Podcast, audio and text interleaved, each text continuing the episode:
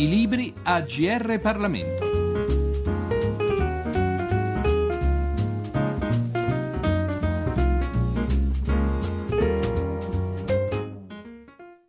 Benvenuti all'ascolto della nostra rubrica a tutti coloro che sono sintonizzati sulle frequenze del GR Parlamento e un cordiale saluto da parte di Giorgio Cirillo.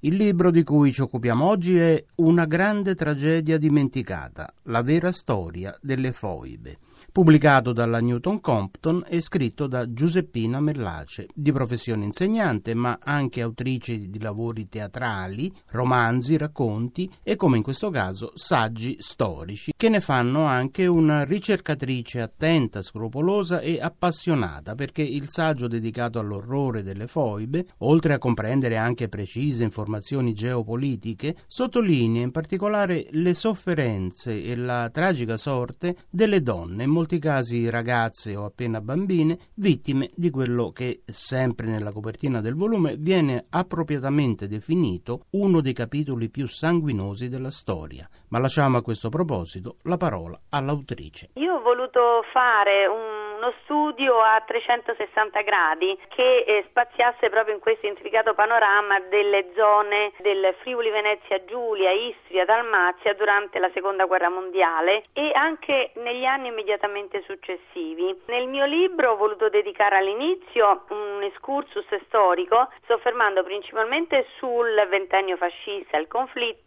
e il dopoguerra, per poi focalizzare proprio tutta la mia attenzione sulle foibe, sulle foibe però al femminile, in quanto io nel mio libro uh, voglio parlare, ho parlato essenzialmente di tutte le donne che hanno subito violenza in questo particolare periodo su entrambi i fronti, quindi sia dalla parte italiana, quindi nei campi di concentramento di Mussolini, sia da parte nazifascista, infatti ci sarà tutto un capitolo dedicato alla risiera di San Sabba, le donne che transitano nella risiera di San Sabba per finire poi nei campi di concentramento Dachau, Auschwitz, eccetera. E tutte le donne che subiscono violenza, quindi le infoibate, da parte titina. Su quest'ultimo argomento ho poi dedicato tre capitoli su tre eh, donne che rappresentano delle sfaccettature proprio di questo dramma delle foibe. Eh, Norma Cossetto, eh, la studentessa eh, colpevole, tra virgolette, eh, di aver avuto il padre podestà di un paese del luogo, una ragazza che aveva avuto anche la, la fortuna di eh, poter studiare, ricordiamoci siamo nel 43, che verrà prelevata dai titini, violentata e poi infoibata. Dora Schock,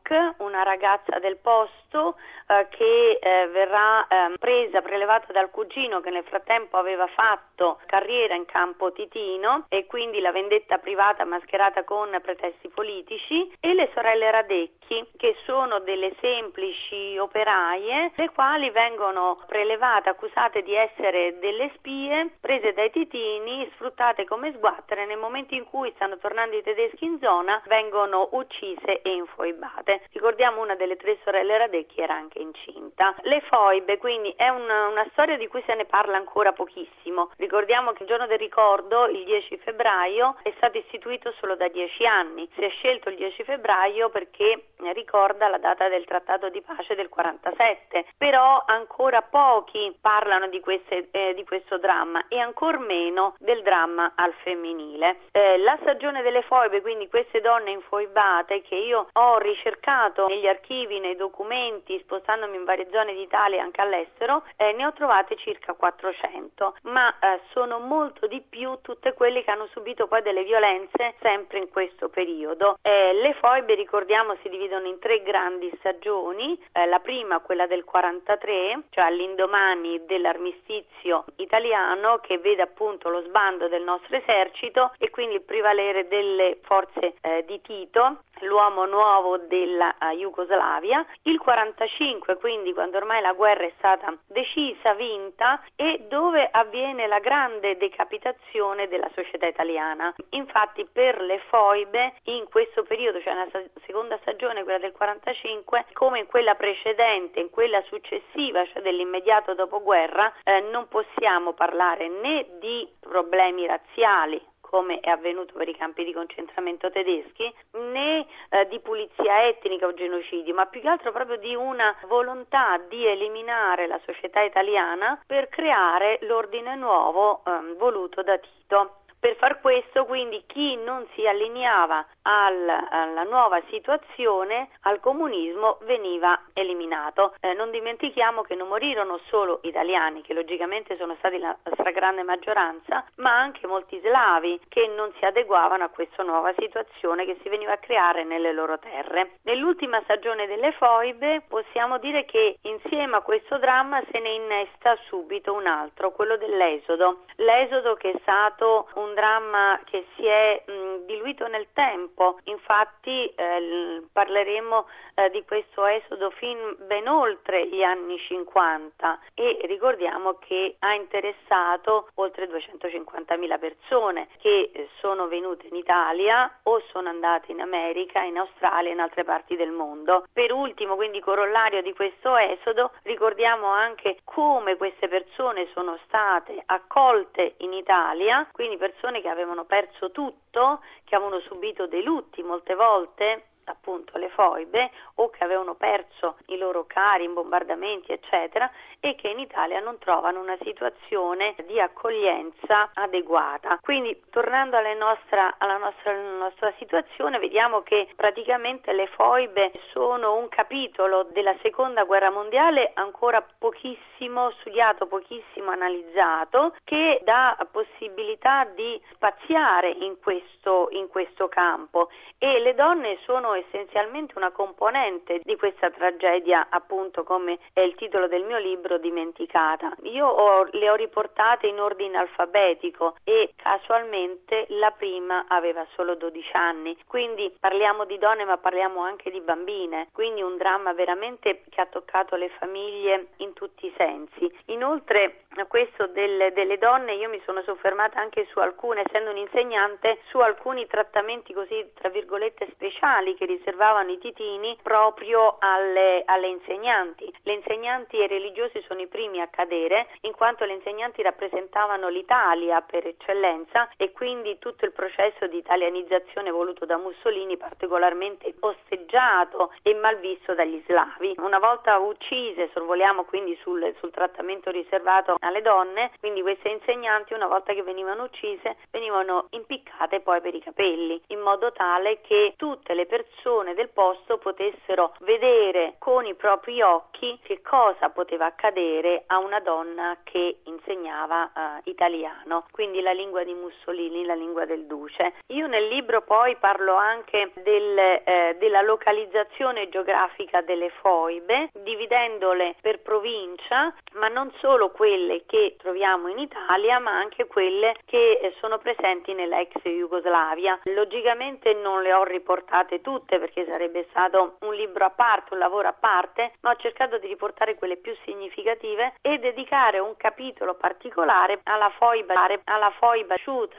monumento nazionale da parte del nostro Stato e di Monrupino, denunciando proprio il degrado che quest'ultima foiba sta vivendo in quanto è completamente, in quanto è completamente non c'è nessun cartello che neanche ne indichi l'ubicazione e sta diventando di nuovo una specie di discarica, ecco. Eh, quindi anche questo eh, mio libro, che in fondo è un libro di sintesi che vuole raccogliere un po' tutta la situazione di questo periodo, vuole vuole anche essere una punta di denuncia per eh, svegliare un pochino le, le coscienze anche del, dei nostri eh, politici, amministratori locali che tutelino questi monumenti nazionali. E dopo questo giustamente critico riferimento all'attualità, torniamo a parlare di quell'orrore troppo spesso rimosso o ignorato, leggendo un brano tratto da Una grande tragedia dimenticata, la vera storia delle foibe. Norma apparteneva a una famiglia benestante e suo padre era stato podestà del paese e fascista dalla prima ora. Gli eventi lo avevano spinto a scappare, lasciando la famiglia a Santa Domenica, credendola al sicuro. I fatti e le situazioni che portarono all'arresto della ragazza rimangono a tutt'oggi poco chiari.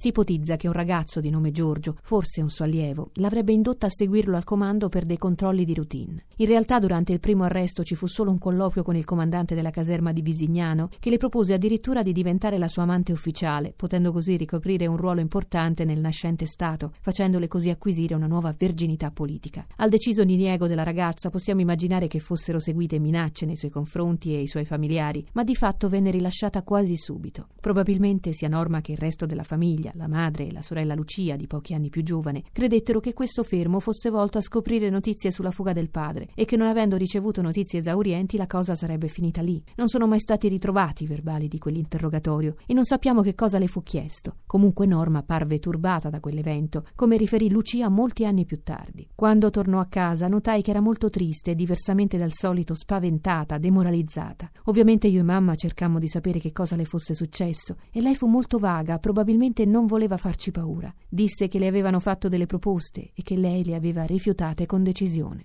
A quanto pare il mattino seguente Giorgio si sarebbe ripresentato a casa Cossetto per condurre nuovamente Norma nella caserma di Visinata. I prigionieri erano molti di più rispetto alla prima volta. Qui vide che avevano arrestato Eugenio Cossetto, cugino del padre, e Maria Concetta, cugina della madre. Inoltre, per il sopraggiungere dei tedeschi, i fermati dovevano essere trasferiti a Parenzo. L'ultimo giorno di settembre, in casa Cossetto, si decise di andare a cercare notizie della ragazza, già trasferita a Parenzo. Lucia le aveva portato qualche vestito pulito perché potesse cambiarsi. Ricordo bene che era seduta sul tavolaccio di legno e che teneva gli occhi bassi. Adesso penso che forse avesse già subito qualche violenza. La sorella minore fece intendere a una guardia che si trovava nei paraggi Raggi, che insieme alla madre era pronta a pagare qualsiasi cifra per il rilascio di Norma, ma questi le rispose che sarebbero stati liberati tutti in serata. Perché le cose andarono diversamente possiamo solo ipotizzarlo. Comunque, a causa dell'incalzare dei tedeschi, i prigionieri furono di nuovo caricati sui camion e trasferiti ad Antignana, un paesino dell'interno. Il trasporto fu ancora più penoso del precedente. Ammassati nei cassoni, uomini e donne avevano poco spazio a disposizione e non era stato fornito loro né cibo né acqua. Tutto dovette svolgersi in gran fretta, anche le strade buie e sconnesse vennero percorse dai vecchi mezzi a una velocità pazzesca.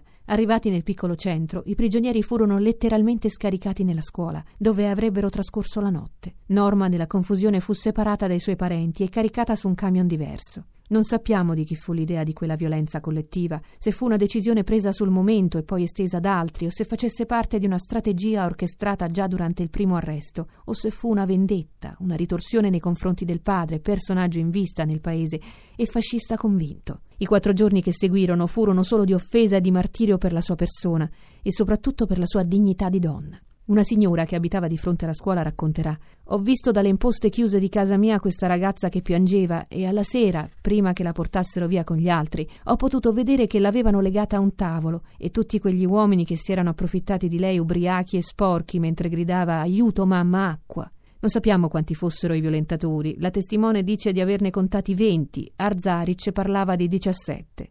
Poco importa il numero esatto, è invece fondamentale sottolineare che tutti lasciarono che si consumasse quella violenza inaudita. Mancava solo la morte fisica. Di nuovo le legarono i polsi e la costrinsero a camminare per raggiungere il camion per l'ultimo viaggio.